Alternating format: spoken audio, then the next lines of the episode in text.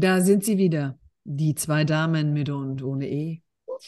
Stapel und Lampe, sie sprechen über Marketing, Sales, Conversion, Datenstuff und richtig dreckigen Sales, aber auch über die kleinen und großen Sternstunden des Verkaufs.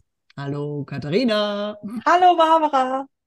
Die Daten sind endlich im Titel mit drin. Das ist sensationell. Sehr gut. Passt auch zu unserem also, heutigen Thema, sonst wäre das ein bisschen strange geworden. ja, absolut, absolut. Danke übrigens an dieser Stelle für die Anfragen, die bei uns eingetrudelt sind. Wir freuen uns sehr, dass der dass die Idee des Workshops so gut angekommen ist. Da freue ich mich total, oder? Ja, ja, das ist ja. ein gutes, guter Start in das neue Jahr. Ja. So. Ihr dürft uns aber ähm, noch weitere Anfragen schicken. So ist es nicht. Wir sind zu zweit und wir teilen das sehr, sehr ja. diplomatisch hier auf. Macht euch keinen Stress schickt sie gerne weiter rüber und ähm, alle anderen Anfragen natürlich auch.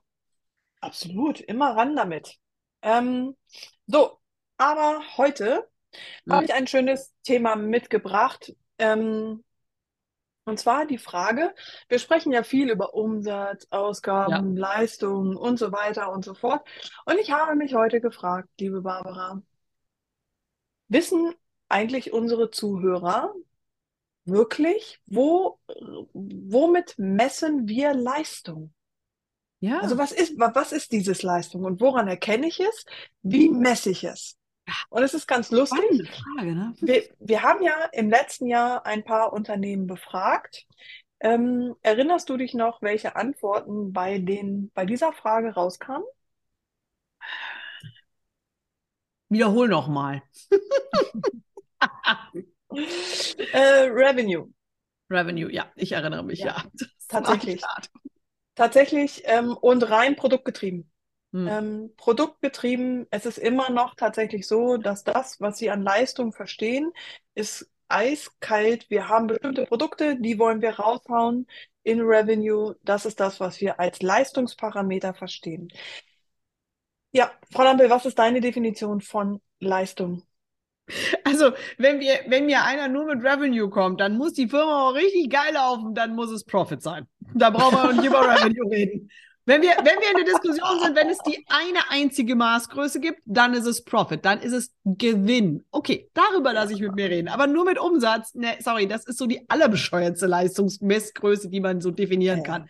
Also das ist immer so, ach so, ist das der dein Gewinn? Nee, ist der Umsatz. Okay, dann können wir die Diskussion jetzt hiermit beenden. Ähm, Leistung hängt davon ab, was, welche Leistung wir messen möchten. Möchten wir Leistung im Marketing messen? Möchten wir Leistung im Sales messen? Möchten wir die Gesamtwirtschaftlichkeit, die Gesamtleistungskraft des Unternehmens messen?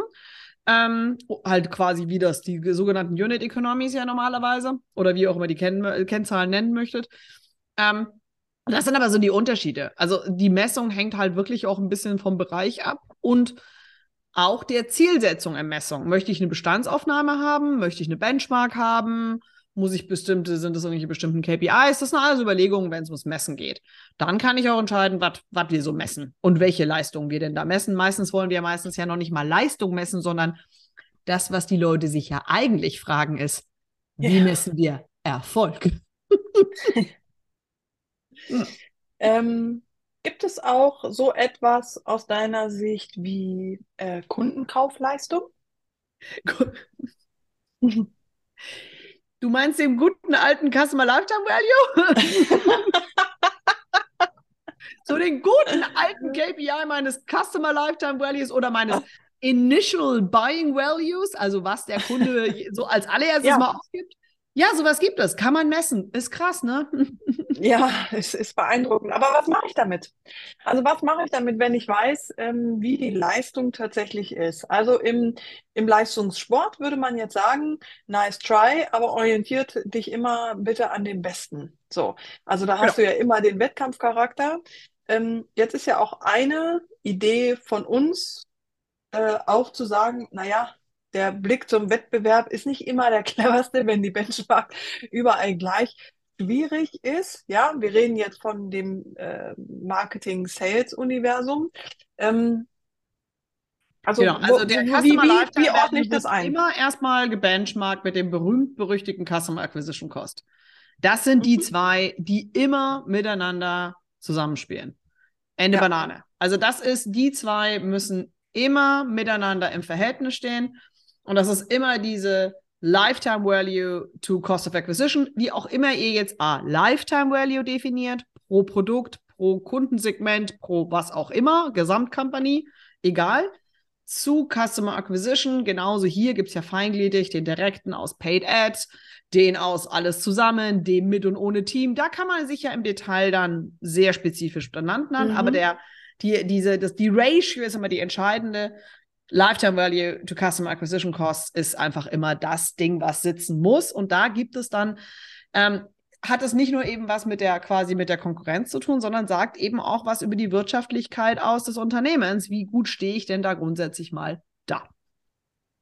Ähm, würdest du sagen, oder pass mal auf, ich, ich nehme jetzt mal das simpelste Beispiel. Ähm, ich möchte als Leiter des Marketing-Teams meine Budgets sichern. Mhm. Ähm, Vielleicht möchte ich sogar ausbauen und möchte ähm, sagen, okay, wir haben hier Stabilität und wir möchten hier wieder so ein bisschen ähm, Action mit reinkriegen. Was ist deine Empfehlung? Kann ich einen Leistungsparameter nutzen, um Wachstum ähm, ja, wie, zu planen, zu prognostizieren? Ja. Übrigens einer der wirklich oldschool, wirklich, also richtig, richtig richtig alten KPIs, die ich übrigens witzigerweise super selten sehe. Den guten alten Net Growth, Nettowachstum. Ja. ja. Net Growth, wie oft, da wird mir in tausend und einem Meeting Stunden später und ich so, Entschuldigung, was ist denn jetzt unser Net Growth? Tausendmal wird der Churn, die Retention, alles wird an die Wand geschmissen, Customer Lifetime, alles. Und Mutti sitzt da und ich so, Entschuldigung, was ist denn unser Net Growth? Kann es mir mal jemand schnell ausrechnen? Das ist einer der der steuerungswichtigsten, weil das natürlich auch ein Ausdruck darüber ist, ähm, wo unsere Firma hingeht. Und der Net Growth ist normalerweise mhm. immer übrigens auf Monatsbasis, ähm, 30 Tage rollierend, kann ich mir schön angucken, sehe ich schöne Verläufe. Ähm, aber das ist, der, der ist, das ist wirklich, also der ist, der ist so alt wie nur irgendwas, ne? Aber da habe ich genau all diese anderen Überlegungen. Wenn ich den habe, weiß ich, wir sind auf dem richtigen Weg und ein Marketing-Budget oder ein Sales-Budget, damit kann ich auch einen Punkt machen und sagen, so, zu welchem Net Growth verpflichte ich mich denn? Weil dann habe ich zum Beispiel als Marketingleitung, also der CMO, der sagt, ich verpflichte mich zu, von mir sagen wir 10%, Net Growth, dann habe ich die Flexibilität auch in der Umsetzung, weil dann kann ich mir die Gedanken machen, wie erreiche ich die jetzt? Ähm, aber das ist der entscheidende Punkt. Ne? Also mhm. Net Growth ist in meiner Welt wirklich einer der allerwichtigsten und einer, den ich wirklich witzigerweise echt relativ selten so ad hoc präsentiert ja. bekomme. Das stimmt. Ja, das stimmt. Sehr gut. Ähm, okay, kurze, ähm, kurze Zusammenfassung. Welche, ähm, welche KPI, welche Messpunkte hältst du also wichtig, um Leistungen, sofern sie denn gut definiert sind, tatsächlich immer im Blick zu haben. Alles, was uns eine Verbindung etwas über unser Kundenverhalten zusammen mit unserer wirtschaftlichen Leistungsfähigkeit aussagt. Das muss ich immer im Gesamt betrachten.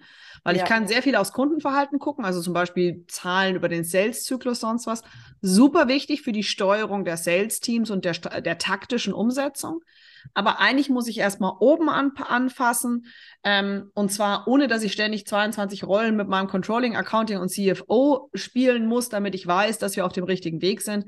Und deswegen ist sowas wie Net Growth, Customer Lifetime Value, die CACs, in welcher Definition, die muss ich schnell und gut im Blick haben. Das sind die wichtigsten an der Stelle. Ähm, die ich habe und dann natürlich, je nachdem, wie meine, meine Marketing- und Sales-Abteilungen aufgestellt sind, dann spezifisch zu den Maßnahmen. Aber das sind definitiv die wichtigsten. Perfekt. Barbara, das hast du schön erklärt. Dankeschön. Und ich möchte auch nochmal darauf hinweisen, dass in dem Workshop, den wir bei euch machen, ähm, genau solche Fragen natürlich beantwortet werden. Ja, weil ich glaube, da liegt tatsächlich ein Riesenlied. Ja. So, dieses, ähm, woran messen wir uns eigentlich? Warum messen wir Dinge? Wie messen wir sie im Kontext? Ja. ja. Ähm, und wie können wir anhand der Messungen tatsächlich auch Hebel erkennen? Hm. Darum geht es ja im Endeffekt, ja. Also ähm, super. Okay. Okay, meine Liebe, das war's von, von was? Meine Fragen wunderbar beantwortet. Ich danke Dankeschön. dir. Das freut mich sehr und äh, demnächst im Workshop, im Podcast soll wir mehr über den guten alten Netgrowth. ja. Ist was für eine T-Shirt-Idee. Schon, oder? What about net growth? Net growth. What about net growth? And what about profit? Rückseite dann. Wir sehen uns demnächst vielleicht mit Merch-T-Shirts. Alles da. Bis dahin. Ciao, ciao. Bis dahin. Ciao, ciao.